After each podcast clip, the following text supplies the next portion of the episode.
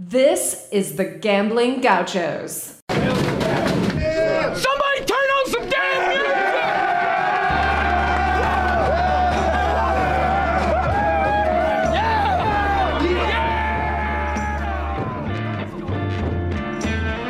music! You're listening to the Gambling Gauchos. Talking Texas Tech, betting on the Big twelve and beyond. We've got everything you need. Money lines, memes, and matadors. Well, you want to quit, Ethan? That'll be the day. Now, here's Kyle Jacobson and Rob Bro, the money line matadors, the casino cowboys, the parlay picadors. You see, in this world, there's two kinds of people, my friend. Those with loaded guns, and those who dig. You dig. With the Gambling Gauchos. Oh, and one more thing. It's all West Texas. It always has been. Ooh, welcome into the Gambling Gauchos. I'm Rob Bro. He's Kyle Jacobson. Um, tough weekend for Texas Tech, but if we just wanted to talk N F L football, the Vikings and Cowboys are on a collision course to the N F C Championship, and I can't wait. Clearly. Clearly. Now, forget the fact that we both lost to the Eagles, who were undefeated. No, that's fine. Whatever. Somebody will beat them. Yeah. They can't beat them twice. You don't win the N F C in October. They are really starting to talk about Uh, the Eagles having an undefeated season. I just don't see it. That's Though Robert Quinn was a great trade. It's ridiculous. We are in the Cardinal Sports Center studio. If you want to gear up for anything that you're doing over the next few months, or it's almost Christmas time, holiday season coming up. If you have a sports fan in your life and you want to gear them up for Christmas, Cardinals Sports Center, you can go live in person here in Lubbock or shop online at my cardinal sports dot com. Kyle? Oh, uh, we also have a, a new sponsor coming aboard. Um, we will tell you more about them on Wednesday, we'll but just, we'll uh, just very this. excited to get there. If you're planning to come to Lubbock and you don't have a hotel or an Airbnb yet, hang tight and wait till Wednesday, and we'll have something for you. Yeah, and especially, I would say, for basketball season. I mean, it's pretty well booked, but we'll... We'll we'll tell you more on Wednesday. Stay tuned. Also, uh-huh. not sponsor related, phase two is in effect November first. We will get to that at the end of this episode and announce what phase two is. It's going to be beautiful. It's going to be beautiful. All right, let's rip the Band-Aid off. Um, Texas Tech. Did you rewatch it? Did, are you just going to burn that one and bury it in the backyard? I rewatched the key plays with some parlay picadors oh, yeah. at like two a.m. last night. Yes, we did. Um, not a lot of great key plays. Yeah, most of them were in Baylor's favor. But follow me here. This is one of those games where you look back and say, man, that score was way bigger than the game that was played. But in the same respect, Baylor just flat out kicked your ass. Yeah, I see it both ways. I could, I can see the argument, well, it was twenty-four seventeen in the fourth quarter. Yeah. That's true. You threw five interceptions. But also, when it was three to three, I was texting you, I was like, they're kicking our ass. Yeah, you did say that. That's not reflective on the scoreboard yet, but I knew what I was watching, and I was like, this is not going to go well for us unless we flip the script. And and you you made some noise in the third quarter. You climbed back into it, but it wasn't enough for how poorly you played in other stretches throughout the game. Yeah, and, and we talked about it before the game, but I don't think we gave Baylor enough credit. We? Um, what was your score prediction? I picked Tech by three. Okay. I picked it by a touchdown or more, but ten. I, but I picked Baylor on action. Oh, you did? But what I was going to say was I don't know that we gave their offensive line enough credit. You know, we talked about Blake Shapen. We talked about the offensive scheme. Uh, we talked about their front seven all returning, but that offensive line flat out dominated you. And I thought I thought Texas Tech's defensive line has been pretty good this year. I think so, too. And I think even Baylor fans would tell you the light bulb kind of just came on for the offensive line, and that they, until maybe the Kansas game when they really started running the ball really well with Richard Reese and right. then into the Texas Tech game, they were like, hey, where's this offensive line we've been hearing about? And it is obviously coming on for them right now. Look, there's Did no way you're being get right games for people. Yeah. It happens a lot to Texas Tech. Yeah. Well, when you're everybody's Super Bowl, it's tough. Hey, we're going to be T C U's Super Bowl on Saturday. You are. They're, they're very, very excited about that. Look, I mean, there's just no two ways around it. There's two kinds of people, those with loaded guns and those who dig, and you were digging on Saturday. We we did see some digging on Saturday from Texas Tech. Um, quarterbacks. Yeah, let's talk quarterbacks, I guess. Uh, Behren Morton is the starter. Behren Morton had, you know, in baseball, sometimes you go out there and the guy who generally throws ninety-five is sitting at ninety-two and his breaking balls aren't breaking. And you just kind of have to figure out a way to get around it. That was Behren Morton. For whatever reason, he just did not have his fastball, but I don't think that Zach Kittley gave him enough secondary stuff to work in with the running game early, um, and you just kind of got behind in that respect. There was also a moment in the first quarter, I think it was the first quarter, where he was sacked. Yeah. And he was basically simultaneously sacked by three Baylor defenders.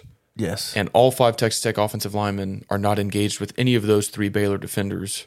They're kind of just like looking at their quarterback getting sacked. And those were the only three guys they brought. And so I was like, well, we're in trouble. And yeah. the people around me in the stands are like, throw it to who? If they've got eight in coverage and he's yeah. running for his life, I mean, I, I didn't, you know, go frame by frame on the film, and I'm not going to, to see if he missed an open read. But they just have you beat. If they can rush three and sack him, yeah. then there's nobody to throw to. Now, a lot of times, not a lot of times, about half the time I would say Behren was getting outside the pocket. The other half, there was no pocket. And the other third, nobody was open. Mm-hmm. And he tried uh, to force it and paid yeah. the price, multiple interceptions. Uh, the one to Sparkman, we could argue, but it, bef- way before that, there were just right. some bad decision-making, bad throws.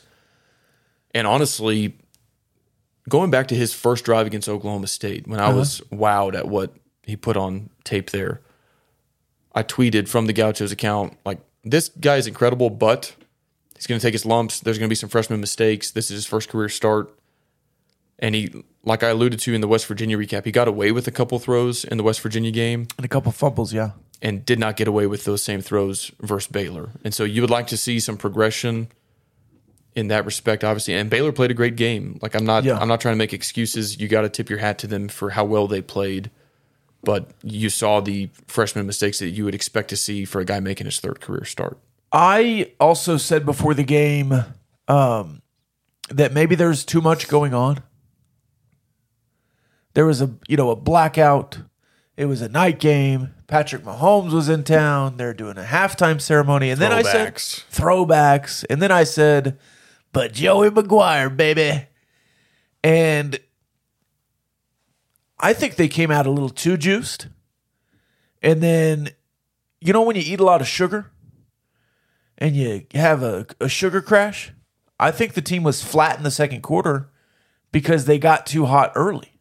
And it it, it didn't work, and there was no follow-through on that adrenaline, and it just kind of, they pumped their dump uh, in the first quarter and couldn't really recover. I thought it was funny, too, and I mean, this happens anytime there's quarterback controversy.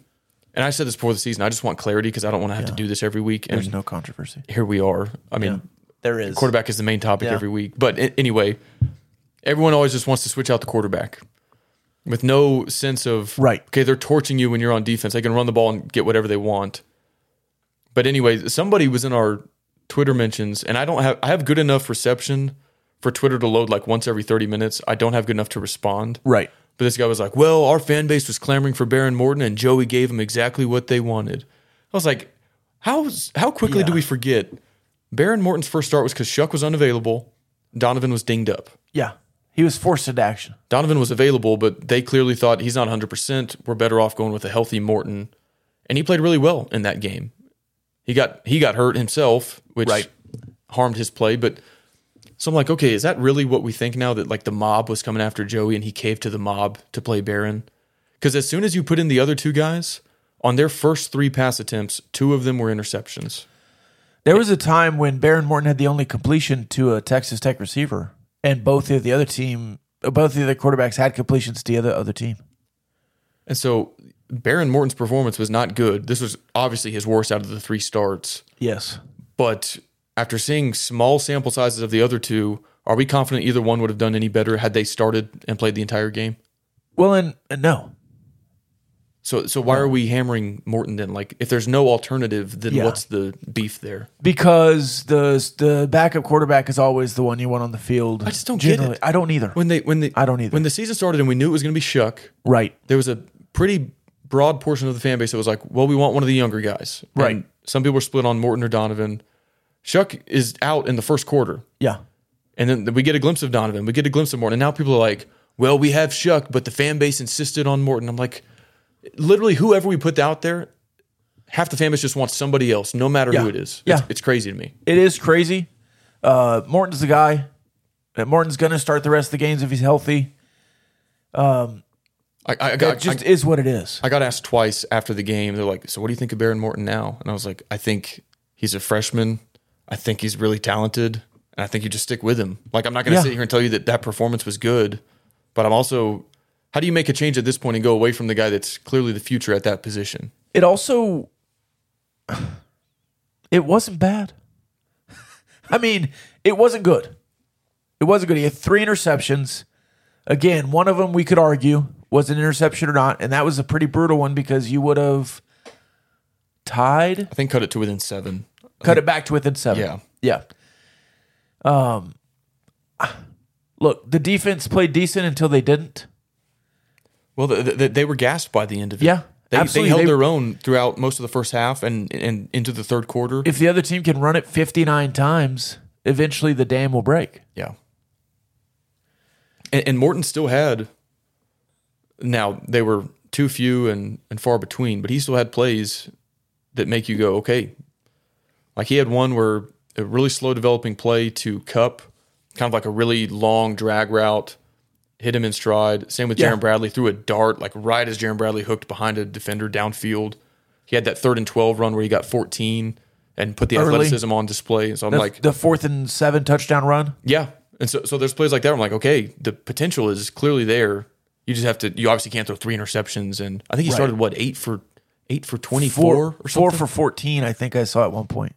When they showed that on the, I, I don't remember if it was eight for twenty-four, eight for twenty-six. I was like, is that is that yeah. correct? Did they misprint eighteen there? Yeah, eighteen of twenty-six. I was like, are we really completing a third of our passes right now?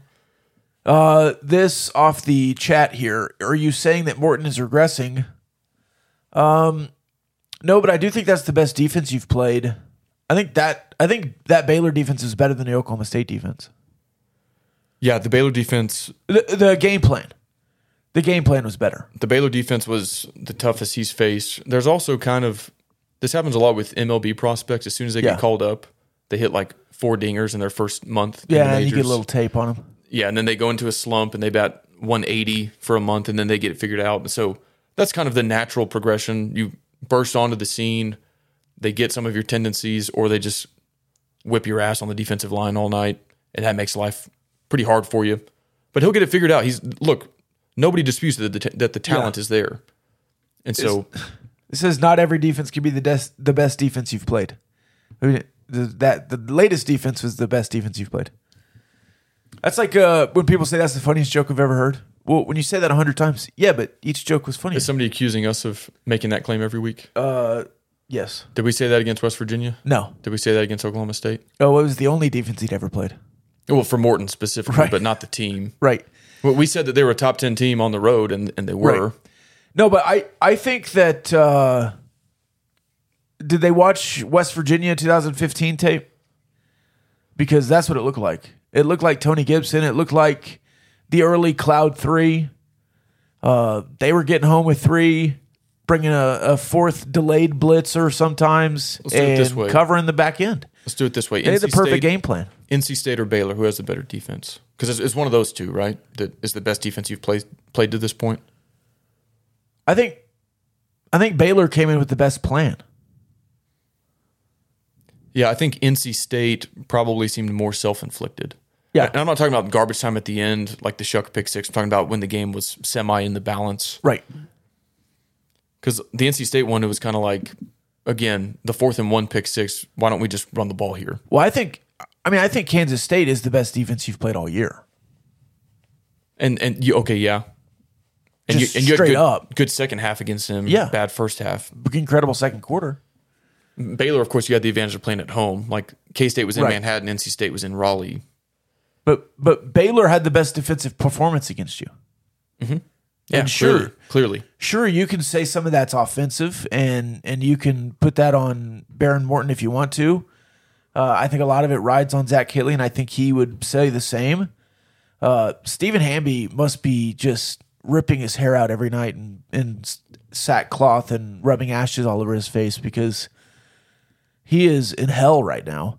Um, he wants the offensive line to be better, but it's not like you just have a bunch of guys in the wings you can just shove in there and be good. Yeah, it was funny. Like they're playing their best five. After the game, our our buddy who's a college scout D Ms us. He was like, "Hey, Double Eagle needs to get an N I L deal and start buying some offensive linemen." Yeah, they already I was do. like, "They're trying. Like we already have that in place." Yeah. So, I mean, in that respect, it's still going to take some time. You don't, you can't fix an entire five-man position group overnight. They tried. They brought in so many transfers. They're playing with what they have. Yeah, tough that Cole Spitzer couldn't play this year. And it, it wasn't good enough against Houston. It wasn't good enough against w- N C State. Against Baylor, against N C State. Yeah. Uh, for a lot of the time against Kansas State, it wasn't good enough. And that's where I go back to, like, it's a defensive Donovan. It's a defensive Morton. No quarterback is going to look that good running for their life. And we can argue right. which quarterback is better at evading the pressure. But if you're pressured on forty percent of your dropbacks, it's not going to be pretty no matter who's back there. And I, I thought I thought Behren Morton was skittish and quick to leave the pocket. Um, but when you when you get that early, it just speeds up your clock. He needs to do a better job moving up. Certainly. But that's how Shapen killed you on some yeah. of those third down runs. He wasn't getting a ton of yards. But when you go backwards and out, their defensive ends and outside backs are so fast they're going to hunt you right. down. It's like you need to just step up and take what you can get. Um, Blake Shapen played like he played in the Big twelve championship finally. I mean, that was the Blake Shapen everyone was scared of. That's why they named him the starter. Multiple passes where I was like, there's no way he caught that right. And then yeah. they showed the replay and the ball is placed perfectly on the sideline. The receiver makes a great catch. I was like, okay, you, again, the, you just have to tip your hat. They won that play. The one going north on the east side. Yeah, that was incredible, and then the was. touchdown was an absolute dot. Yeah, um, yeah. The other ones at the tight end, that long drag route. Yeah, did so. he make a ton of plays? No. Did he win the game? Yeah, he did. And he he well, him and Richard Reese. He was so frustrating running the ball too, because again, he didn't finish with one hundred yards rushing or anything like that. But it was like any third and eight, he gets enough, or it seemed that way, watching it live at least. Uh, this off the chat line here, that pick in the end zone was a total momentum killer. Terrible call by the officials. And when it went to review, I said, well, they called it that way. They're going to leave it that way. Yeah. Uh, it did look like simultaneous possession. And in my understanding of the rules, simultaneous possession goes to the offense. Like, tie goes to the runner. They obviously thought that the defense came down with the ball. And it is what it is. I don't think that lost the game, but it certainly did change the tenor of the comeback.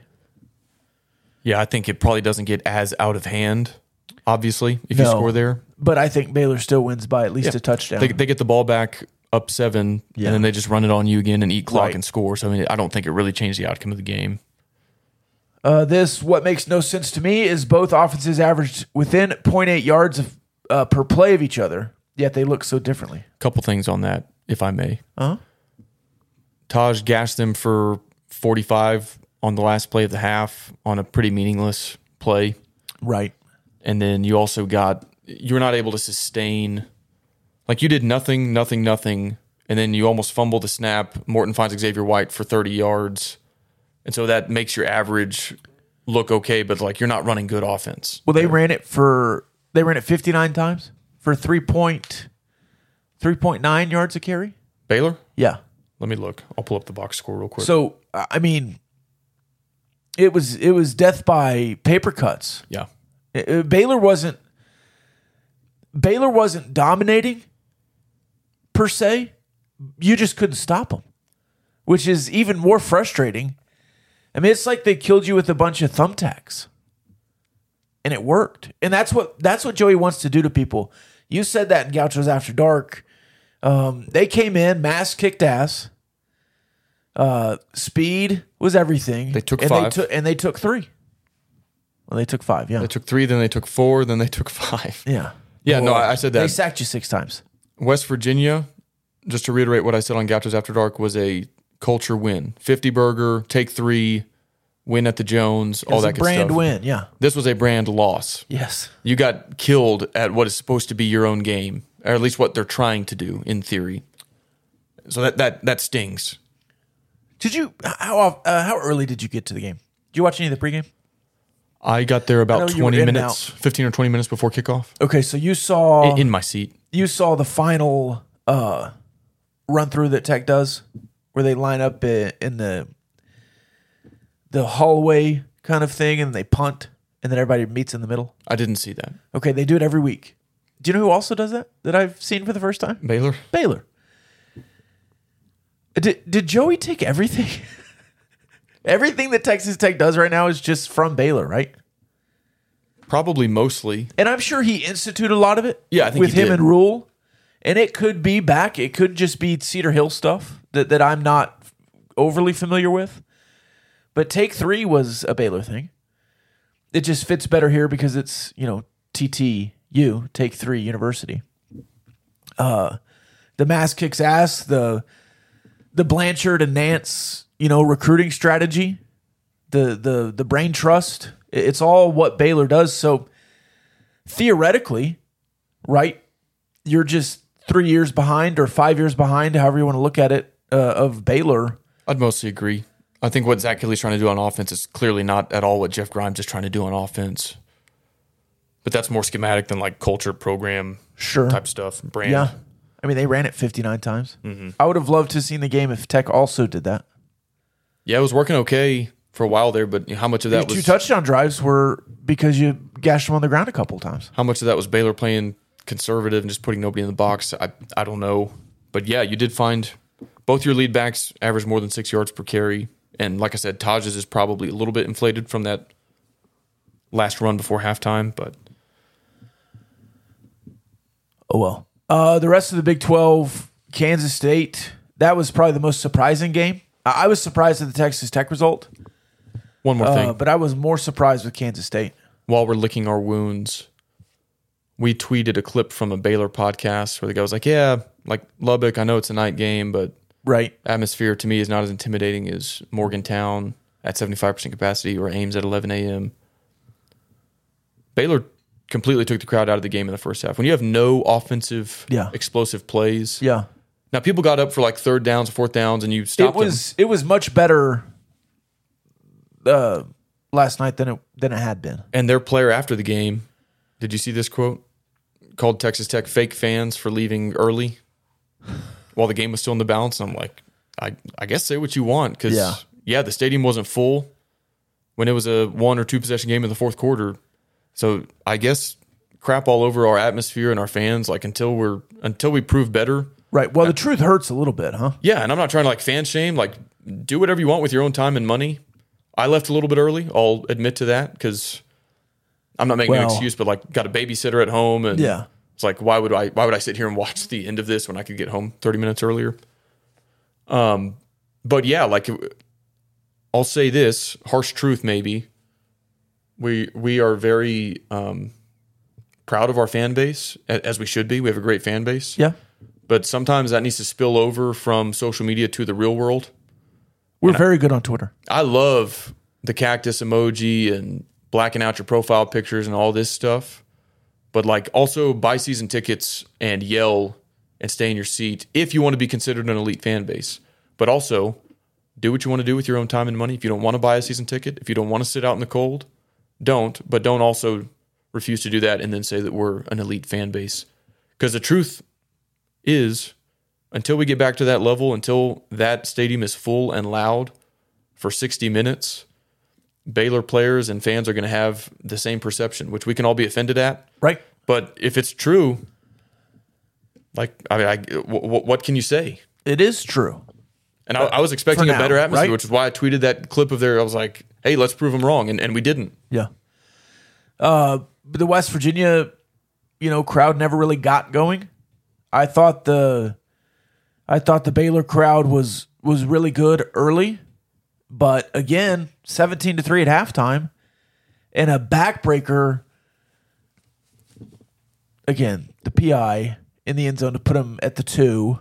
Uh, but they were probably going to score anyways. It's just how it was going.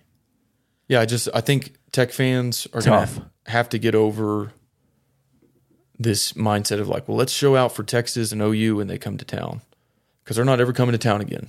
Right. If you want a strong home field advantage in the new Big twelve, you're going to have to get up for Cincinnati and Iowa State, West Virginia, and Baylor when they come to town. Yeah. And if we can't do it, then we're not an elite fan base. Well, and uh, the the gripe has been, don't come to see everyone else. Come to see Texas Tech. Yes. Like when it's Murray State. Yes. When it's Stephen F. Austin. When it's A C U coming to town. I love watching Tech beat West Virginia forty-eight to ten. Yeah, it was awesome. I, I don't know why two-thirds of the stadium thought they had something better to do. Because you don't get many of these. You haven't seen a lot of Big twelve home wins against teams not named Kansas no. over the years. When you get seven a year. Why are you not cherishing this? So you're going to miss this. I'm just going to keep tipping my hat to Baylor over and over. They were right on that as yeah. well. Yeah. I will say, though, brilliant troll on my part to get a pretty large segment of Baylor Twitter to earnestly pound their chest after the game about winning yeah, one time in Lubbock in thirty-two years. They were actually proud of that. And, well, and they, look, they won. They kicked your ass. You know what's going to happen? Just kind of a funny line of yeah. thinking. You know what's going to happen next year? Baylor's only won once in Lubbock in thirty-three years. No, it's going to be uh, – that's two years. Yeah. Well, I guess we don't know how exactly the, yeah. the schedule is going to fall out, but it's it's going to be, because we already saw Joe Goodman tweet it that Texas Tech hasn't won in Waco in fifteen years. Yeah. So they're going to be doing that and all year. Then you just you ruin the joke and say, well, you played in Arlington yeah. or, or Dallas for yeah. ten years. Yeah.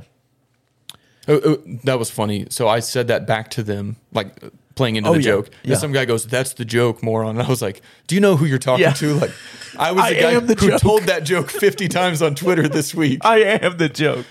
Speaking of new Big twelve, are we ready to pivot to the E S P N and Fox deal? Yes, I was I was trying to. But before we do. Exactly. Another great deal, uh-huh. anytime you can find it, is Rahino B B Q. Uh, they were out at the Jones. Hopefully some folks got to swing by their tailgate. I think they're at the Coca-Cola tailgate yep. serving up brisket, ribs, burgers, nachos. They the, yeah, they had the brisket nachos, the pulled pork nach- nachos, and the burgers. So, um, and I know some of the parlay picadors who came into town for the first time in a while drove out to the location in Olton. Yeah. Got to experience the full deal there. So give them a follow at Rahino B B Q on Instagram and Twitter. They are just lighting the world on fire in terms of West Texas barbecue. It's delicious. All of our listeners, I love this feedback. When they finally get a chance to try Rahino, they always D M us or text us like, as advertised, guys, this yeah. stuff is delicious. So it really is that good. It is. If you're in Lubbock for a game or if you live out in West Texas, make time to go find them. Great local business, great barbecue. So with the new uh, – okay, explain this to me like I'm five. Um, it's an extension, but not – It, the extension doesn't start in twenty-five. It starts now, right? So, because I never saw, is it through thirty-one? I, th- I think it's, I think it's after that. When does the new Big Ten deal expire? Because you're so after, you're after a year after that, but before the A C C in twenty thirty-six. Right, so that'd be thirty-one. The new Big Ten deal is only through twenty thirty. Well, but because I did see that, that it was a year before the A C C and a year after. But if it's a six-year extension, that would be from twenty-five to, I guess, yeah. thirty-two at the earliest. I, I guess my answer is I don't know. Yeah. But I do think it, from what I've read, it times up well because you'll get to go to market again yes. before the A C C. While they're still stuck at thirty-six right. million or whatever, you're going to be. And that's at, total. Yeah. You're going to be at fifty to fifty-five, I think most people are thinking, all yes. in. And if the twelve-team playoff is double the money, you might be at sixty. Or if they rework it on N C double A tournament stuff. Right. All that to say, the price, it's like a bidding war for live sports. It always goes up. So the fact that you get to go back to market after this deal before the A C C, I think is in it. You'll be in a great position. We don't know what the PAC's new deal is, so you don't know how it'll time up versus that. But I feel good about going right after the Big Ten because you're not going to beat them, compete with them anyway, but before the A C C. And I think a lot of people confuse total money and T V money. Your do you T V, want to know why they do that? Because, because media, media hacks John Wilner intentionally yeah. will report one versus the other depending on what they want their narrative to be. Yeah. So Mandela's out there saying that the Big twelve is getting thirty-one point six million dollars. Right. And that it's forty percent of the Big Ten's new deal. Right. But that's forty percent of the Big Ten's total. He knows that thirty-one point six is not the real number. That's tier one and tier two. Yeah. And everybody else is reporting it's going to be fifty, maybe up to fifty-five, like by the end of it, which I think exceeds most people's realistic expectations. It's a it's a raise. You you your T V money in the deal with Texas and Oklahoma, the last deal you got was twenty-eight per. And I will keep repeating this until I'm blue in the face, but Bob Bowlesby said that that would be cut in half and that you're dead, dead in the water because Texas and Oklahoma left. Yormark comes in and gets a, a raise. I think he played it brilliantly, too, because the other other angle of this is that you did not leave the exclusive negotiating window with E S P N and Fox. So I think Yormark probably made a really good deal and said, hey, guys, don't make us go to market and talk to Amazon, Apple, N B C, Peacock, whatever. Right. Just give us a good deal that is maybe a little bit higher than market value, and let's lock it in. And he probably sold E S P N and Fox on that. So now the Pac twelve propagandists are saying, well, the Big twelve didn't even go to open market, whereas the Pac twelve has, you know, multiple options. The only reason the Pac twelve left the exclusive exclusive negotiating window with E S P N and Fox is because E S P N and Fox didn't want to give them any money. So now they have to go to a streaming deal with Amazon or Apple. Like, this is not a an apples-to-apples comparison here on why right. one conference didn't leave the exclusive window and one did. Basically, what their criticism is on that front is that you took a pretty girl to homecoming and you're taking the same pretty girl to prom. They don't have a date for either, but they're still on the open market looking for another date. And it's like, well, we're already, we have a pretty date to the prom. You guys don't have anything, and you're trying to sell me on like, oh, well, there's plenty of fish in the sea. I can go with any girl I want, when everybody knows that's not true. If Amazon comes out tomorrow, and by the way, they're tanking right now. Stock down eighteen percent in one day last week. If Amazon comes to the table and says, we'll pay you thirty-two million dollars per school, Pac twelve, for tier one, tier two rights, which is just above the Big twelve value. If you're Arizona, would you look at that and say, we're never going to be on E S P N. We're never going to be on national television. We're going to be on a streaming service. Is that juice worth the squeeze? Or do we want to go be on E S P N and play in the best basketball conference in the world? Yeah, E S P N and Fox. And I think I saw something that Fox is going to feature more prominently in the basketball deal with the new Big twelve. Awesome. Yeah, because a lot of your conference games, good quality matchups are on yes. E S P N Plus, which doesn't get as much exposure as F S one or Fox. So I hope that's true. But yeah, you have to wonder, why would – and I know they're prideful and they're in denial, but why would you not jump right now to take the certain fifty to fifty-five million, E S P N and Fox? Because there are there is a clause of this deal. Pro rata. This has been reported that it – it's prorated for future expansion. So if you add four more teams, they'll get the same amount as everybody else. They'll, you know, expand the total pie for everybody. Right. And if, and they also, sorry to interrupt you, it's a short-term deal, right? Six years. Then you get to go back to market. Right. They know Oregon and Washington have one foot out the door. Unless they're just totally delusional and Arizona State and Colorado think they're going to the Big Ten. Look, re-sign with the Pac twelve for another five years. Yeah. You're just delaying the inevitable. You'll be here eventually once Oregon and Washington leave. So why not just do it now and take the probably greater paycheck and the greater exposure because they have no leverage now. No, zero. Amazon has no reason to exceed the price the Big twelve just got. They can play hardball, just up whatever E S P N and Fox left on the table during the Pac twelve's exclusive negotiating window Say, we'll up it by five percent, take it or leave it. Well, and Canzano this entire time was, and Wilner, it's important to be first. Yeah. It, we cannot overestimate how important it is to be first. We they have went, to be first. They went first, didn't get a deal done, and now you're first. And, and But it's not that big a deal now. No, now now it's we were first to the finish line, right. But not, you know. But now you get to see what, what you need to get.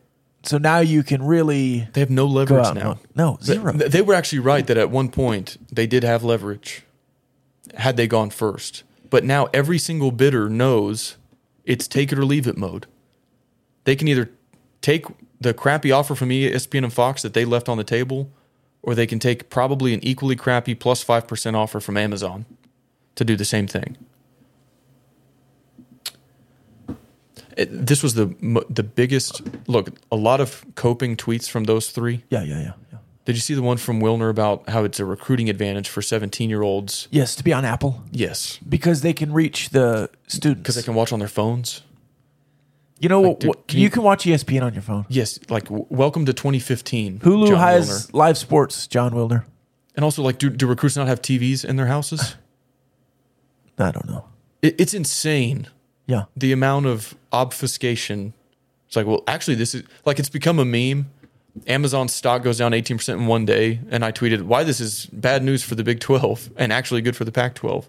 But they do that every time there's yes, news. Every time. And today he was in a, a Canzano was in a Twitter fight, quote tweet war with a Kansas State writer, I believe, Derek yeah, Young. Derek Young. And he's like, hey, man, I'm not a cheerleader. I don't have pom-poms. This is my job to cover this stuff. It's like, Canzano, what are you talking about? You're an you're you're an obvious cheerleader. Pull your pom-poms out of you know where and figure it out because you've been wrong. And the the whole new thing with uh, Man- Mandel's really been leading this one. It's the well, man, they just didn't want to work together. This is so stupid. You could have. You could have taken the top six Big twelve teams and folded them in and merged last year. But instead, you forced the Big twelve to get B Y U and the top three schools from the A A C, and you missed out. Yeah. They looked down their nose at the Big twelve. They bought whatever U S C and U C L A were selling, and then they pulled the rug out from under them, just like Texas and O U did. And I do have sympathy for, like, Oregon State. I have no ill will toward that program. I hate what is probably coming to them, whether it's oh, that'd now be great in the Mountain West. Or in five years. But it's like, yeah, we could have unified and survive together as a Power Five, but y'all didn't want to because you're West Coast elitists. And why would Stanford and Cal be in the same conference as Iowa State? Well, yeah. I guess enjoy whatever is going to happen next. And what's crazy is I, I still think there's value to add a lot of the Pac twelve schools um, to the Big twelve. But there is absolutely zero opportunity now for them to hold any kind of cards, here's right? A, here's it's, the thing. It's all pro Big twelve right now. They can join now and get what U C F, Houston, and Cincinnati are getting, which is a, a full share. Right. If they do this because they're in denial or they can't see past their pride, they're going to get a twenty-five percent share whenever it's inevitable that they have to join. When it's right. us or the Mountain West, yeah. okay, welcome in. You get twelve million dollars while we get fifty. When you could have had fifty-three years ago had you just joined when everybody saw the writing on the wall except for you and John Wilner. Yeah. And it's also, if you're just looking at it specifically in, you know, playoff terms, because it's not just T V money. It's a total payout. Playoff money, N C double A tournament money, baseball money, whatever it is. Um, I also think your mark with being national is going to look at Uh, Oregon or some of these other schools, and if they don't bring specific money in for eyeballs or whatever else, they might bring Nike money. Yeah, I still think they your might mark- bring beef jerky money because Old Trapper's the the national sponsor right That's now. That's right. Uh, you can find some Silicon Valley money because that's where the Big twelve is going to double their money. If we get to sixteen teams, and you do a plus one, like a, a conference championship semifinal, yeah, th- that'll get good T V ratings. And Yormark is, I think this is the first down. I still think he has ideas like that. Yes. Just like he did with NASCAR and the Nets and Rock Nation. Like, y- you need a T V deal, but I think he's going to do some creative stuff, hopefully, that's innovative. And do you remember U C F this summer? They announced a thirteen-year multimedia rights deal with Playfly Sports. It's one hundred twenty-five million dollars, or about eleven million dollars per year. Uh-huh. And their, I think it's their A D, maybe their president, saying, I think it'll actually go up to like one hundred forty million dollars, maybe even more once we're in the Big twelve. So, again, this number is just your Tier one and Tier two T V. We'll see what Tier three is. But there are other ways to make money yes. in college athletics. And, and, and we might just be scratching the surface. And Bowlesby was a, a college athlete, student of the game, rigorous student-athlete first kind of commissioner. Your mark does not give an F about any of that. We're not here to play school. We're here to make money. This is a business. Do you remember when he was hired and I read a fake quote from the press release on the podcast yes. about student athletes and yeah, academic yeah, yeah. excellence? And I said, oh, wait, no, that wasn't in the press release. No. Here's what it actually says. The changing landscape, the business of college athletics, being at the forefront, being innovative. N I L. Yes. Yeah. That is where we're going now. Like the Bob Bowlesby days are over with. And it's a beautiful sight to behold. It is. So I'm excited. I think fifty, if it is fifty to fifty-five, like has been estimated once you're all in, I think that's great. I thought the sixty million was always kind of a little bit ambitious. A lot of smart people thought forty-five million was a good, yeah. reasonable number. If you're ten percent over that, I'm I'm happy. I think by the end of this deal, you'll be at sixty. Because I think there's other things in play. Um, and look, thirty million dollars per team behind the Big Ten is not bad. And that's the other thing in the in the in the reality of it, because you could be having twenty-five a year. Well, I think theirs starts at seventy, and people are projecting that by the end of it, yes. in a decade, it'll go up to one hundred million per school per year. Right. And yeah, one hundred million versus fifty is a big gap. But if you're starting at fifty, fifty-five to fifty-five versus seventy, yeah, you're at a disadvantage, but not an insurmountable one. And yeah. that's the other. Also, money doesn't equal wins. Ask Vanderbilt. Right. Ask Nebraska. That's the other like red herring that Mandel, he goes, look, they're still behind the Big Ten and S E C. No shit. Nobody ever said the Big twelve is going to negotiate a deal that's on par with the Big Ten and S E C. Nobody thought that. And he no. knows that. He's not stupid. Yes, he is. It's just spin. It's pure spin. Which I don't understand because he doesn't have anything to do with the Pac twelve. He's a West Coast elitist. Well. Doesn't he live in California? Uh, probably so. He probably went to Cal or something. I mean, who knows? Or cares. I mean, the guy's a moron. Yeah, I don't care. Do you want to uh, go through some lines? Yeah, let's do opening lines and Discord mailbag, sponsored by our friends over at Diversified Lenders. Turn your accounts receivable into cash to keep your business operating. diversified lenders dot com to learn more about the services they offer. Good local business, Red Raider owned and operated. Give them a shout, and thank you to Diversified Lenders for your support of the Gambling Gauchos podcast. Getting a blank screen on my Action app. I got you, buddy. Okay. Unless I get the same, maybe the app is yeah, just down. Yeah, maybe the app is down. Oh, we can pull oh, up somewhere mine. else. Okay. All right. Okay. Well, it's just my phone. Week ten in the Big twelve. We'll start with Big Noon Kickoff. Heck yeah. In Fort Worth. Yeah, Fort Worth. If you know, you know. I hope the whole backdrop is red. That'd be cool. Hey, Red Raider fans in D F W. Wear red. Even if you can't get a ticket. Yes. Show up and be behind the Big Noon Kickoff stage and wear red. Yeah. And be obnoxious. Have a sign. And if you can go to the game, wear red. Don't wear black because it won't stand out as much. Right. Want to see a sea of red. Yeah, wear red. And I don't know how successful the takeover will be. Maybe Donati really nipped that in the bud, and you're not going to have a good showing there. Yeah. But if there is, it'll stand out. If we're if you're wearing red, it won't if you're wearing black. Anyway, that game, I saw it at circa nine and a half. Action consensus listed at ten and a half. So let's call it ten. You might get a half point one way or the, another at a different book. With the hook there, ten and a half, I'm tempted to take Tech, as down as some people are after the Baylor performance. I lay, I laid it already. This was a touchdown all, yeah. all season. Yeah. Until you just got slaughtered and they won by double digits on the road in Morgantown. Double digits. I'm, okay, bad beat. I mean, you don't have to tell me. Sure. I had the ears, man. But had this game been played any weekend leading up to this one, it would have been a, a touchdown. Yeah. Give, give or take half a yes. point, I think. Now it's ten and a half. To me, that kind of looks like free points because the teams are the same. It's just kind of a recency bias type thing, in my opinion. I, I'm I, leaning ten and a half. I am excited to see because you've not really had a bad loss yet. I guess N C State was a bad loss. What'd you do after that? What'd you draft the N C State game? Beat Texas. So I, I'm interested to see, because Oklahoma State wasn't a bad loss. Kansas State I don't think was a bad loss. Certainly some some issues there. This Baylor game was a bad loss. And I'm interested to see if if Joey, what kind of, what kind of, bi- how big a boy Joey is. Hey, if the brand, if the culture is real, yeah, you're not going to lose this game by no. eleven or more. No, you're I'm not saying you're going to win, in the face. But it'll be back to that really competitive Texas, Kansas State, Oklahoma State style game where you would think this is less than ten points. Baylor and Oklahoma. Baylor goes to Norman. Oklahoma favored by three. I think that's pretty close to what we forecasted on Gauchos After Dark. Yeah, we said maybe a pick 'em, but minus two probably. I thought the Sooners would get respected home. Makes sense. I don't have a good feel for that one yet. I might wait and see how it moves or kind of do some analysis. I think that's a really fair opening line, that probably a smart opening line for the books. I think that'll get a lot of action on both sides. Yeah. Kind of surprising one, which I'm tipping my hand on which way I'm leaning.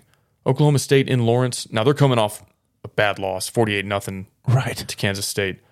Only giving four to the Jayhawks, who I think are still without Jalen Daniels. We at least have not heard otherwise. Yeah. Four seems small, no? Yes. It's very small. I mean, that's a touchdown game at least. The total is sixty-nine and a half, so they're thinking shootout. Did, did Oklahoma State just pack it up? They had their defensive lineman quit. And then... I don't know. And then you get beat forty-eight to nothing. Maybe they have packed it up, but, man, I, I think Oklahoma State's still a better team than Kansas. It's just crazy that we're even saying that sentence here late in the year. Yeah. It's one of those that's hard to, hard to separate what you see on paper, where Oklahoma State is clearly the better team, versus things like that, the momentum. Is there a rotten culture in the locker room that's hard to quantify? A little bit surprised at this next one, too. West Virginia goes to Ames. Cyclones are winless in Big twelve play, yet they're laying six and a half. Now, I get that it's a home game. I don't think they're good enough to lay six and a half versus anybody in the Big twelve right now. Maybe I'm wrong. No. That seems steep, especially in a low-scoring game where the total's fifty-one. Where's this one? Ames. Yeah. And and, and I, I'm sure that's a big part of it. But I think on Gauchos After Dark, I said three or four. West Virginia looked really bad against Texas Tech. They looked pretty dadgum good against T C U in spots. Um, and that Iowa State defense didn't look quite as strong against Oklahoma, uh, at least in that in the stretch. Um, that's that's a really interesting game. I I would probably lean West Virginia there. I think you are too. I think so too, yeah. I was surprised at this one. It opened as a pick'em at Circa. Now I'm showing Texas favored by one and a half in Manhattan. I thought they were going to have to lay three or four, even though it's on the road. Thought the analytics would have them favored by. Yeah, you did like that. Say that yesterday.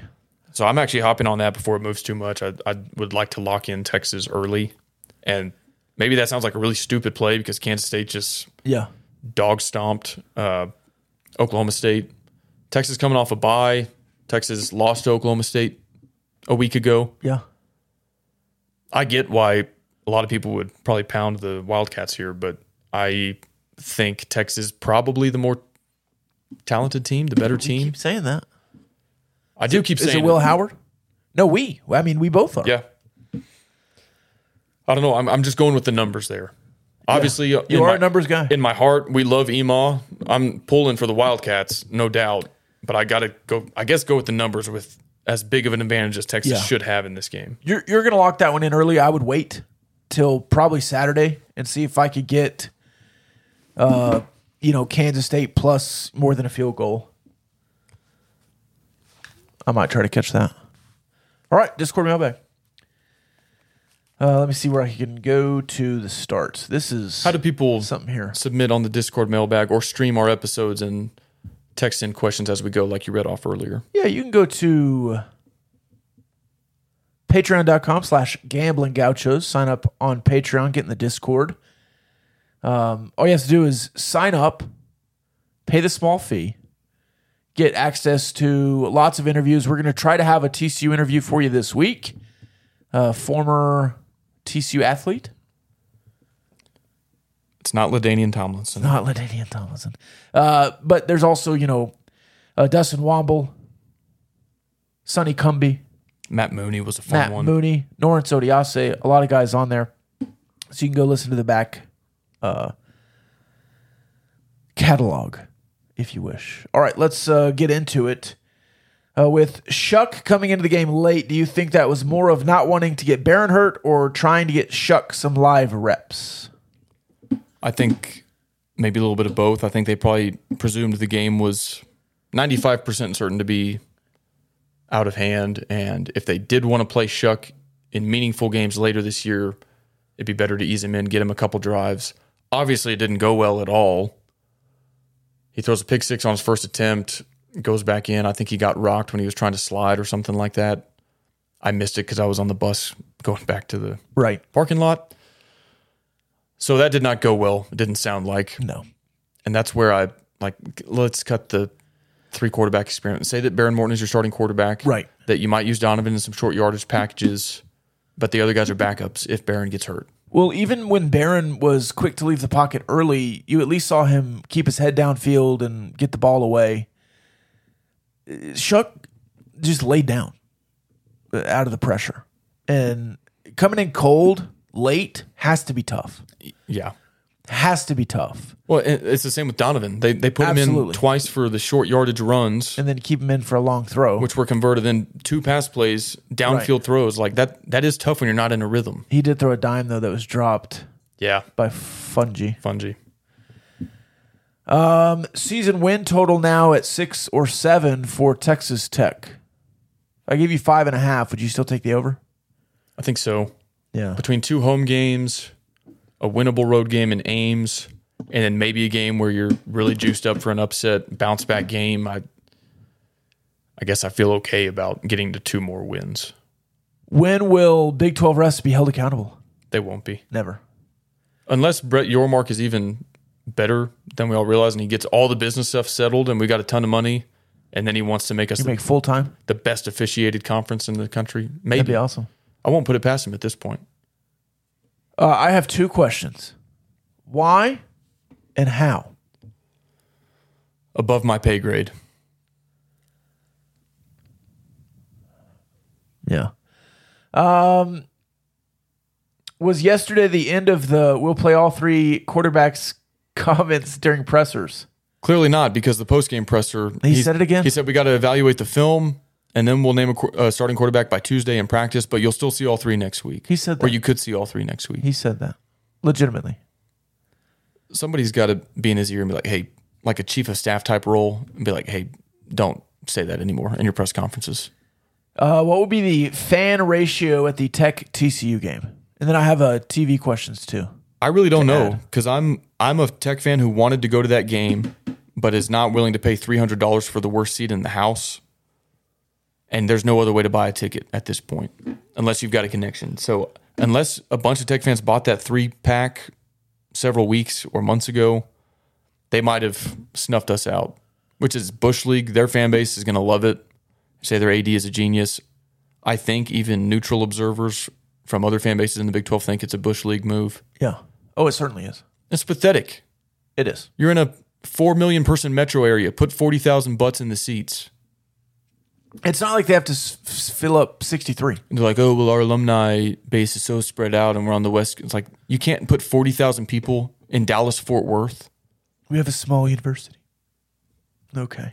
Uh, over, under, Fox, Big Noon Kickoff, Texas Tech, T C U. Eyeballs. I would set at two, I'd set the total at two point six five. Two point six five, and hit the over. I think I'll go over. Okay. What do you think that Baylor game got on E S P N two six thirty?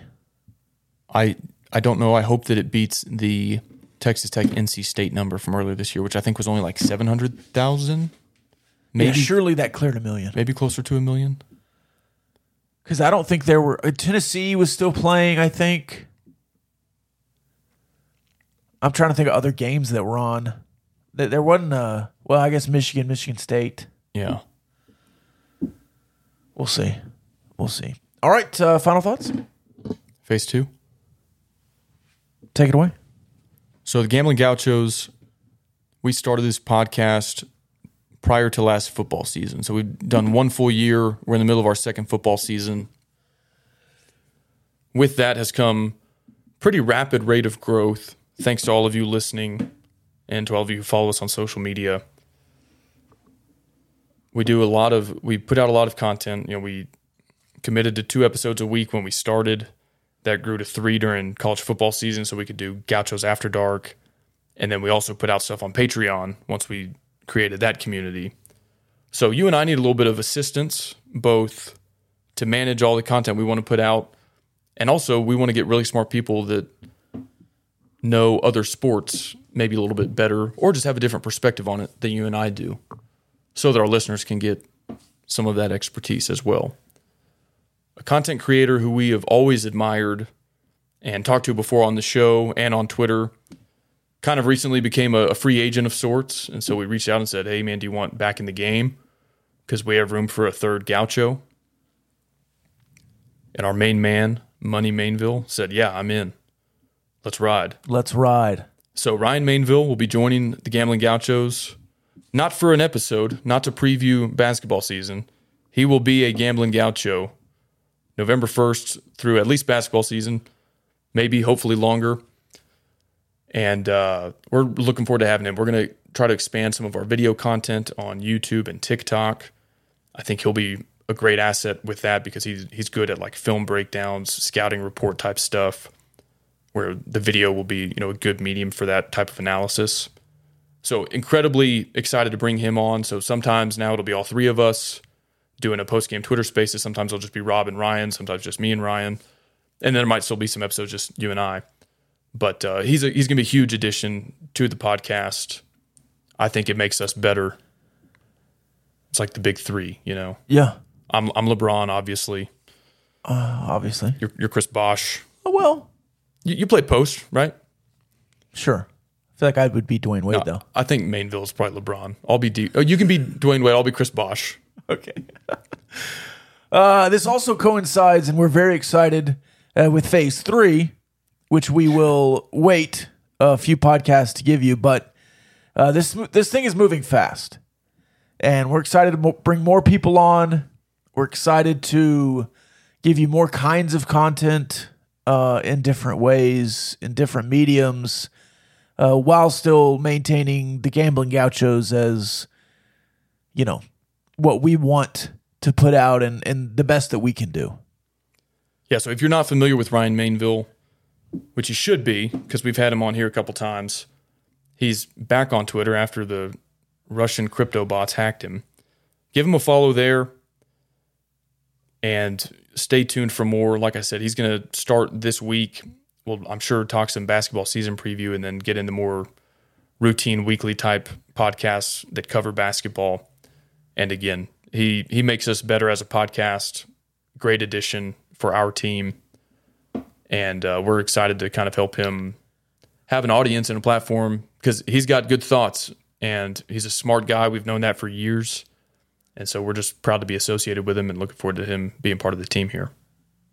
Follow him at Ryan Mainville. All right. That's all I got. That's all I got. Love y'all.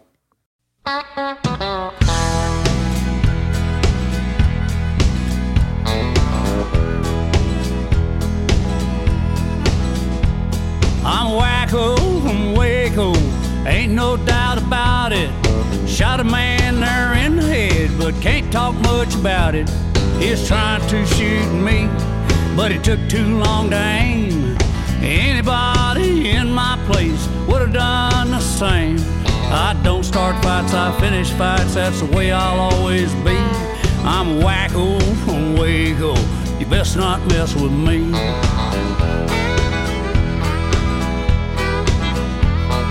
Joe Jamel said I was like a fly in buttermilk, trapped in a Waco bottle, I was bound to get killed. Dar Jamel said, Billy, Houston's where you need to be. If you're going back to Waco, you're leaving without me. It's nice to be important, more important to be nice. If you're shooting dice in Waco, you'll roll snake eyes every time.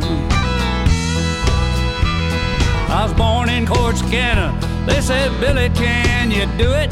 I said, course I can, just point it out and I'll get right to it. Corsicana, Texas has been real good to me. They knew I had to shoot that man before that man shot me. I should have known the truth would finally set me free. I guess living down in Waco made it wacko out.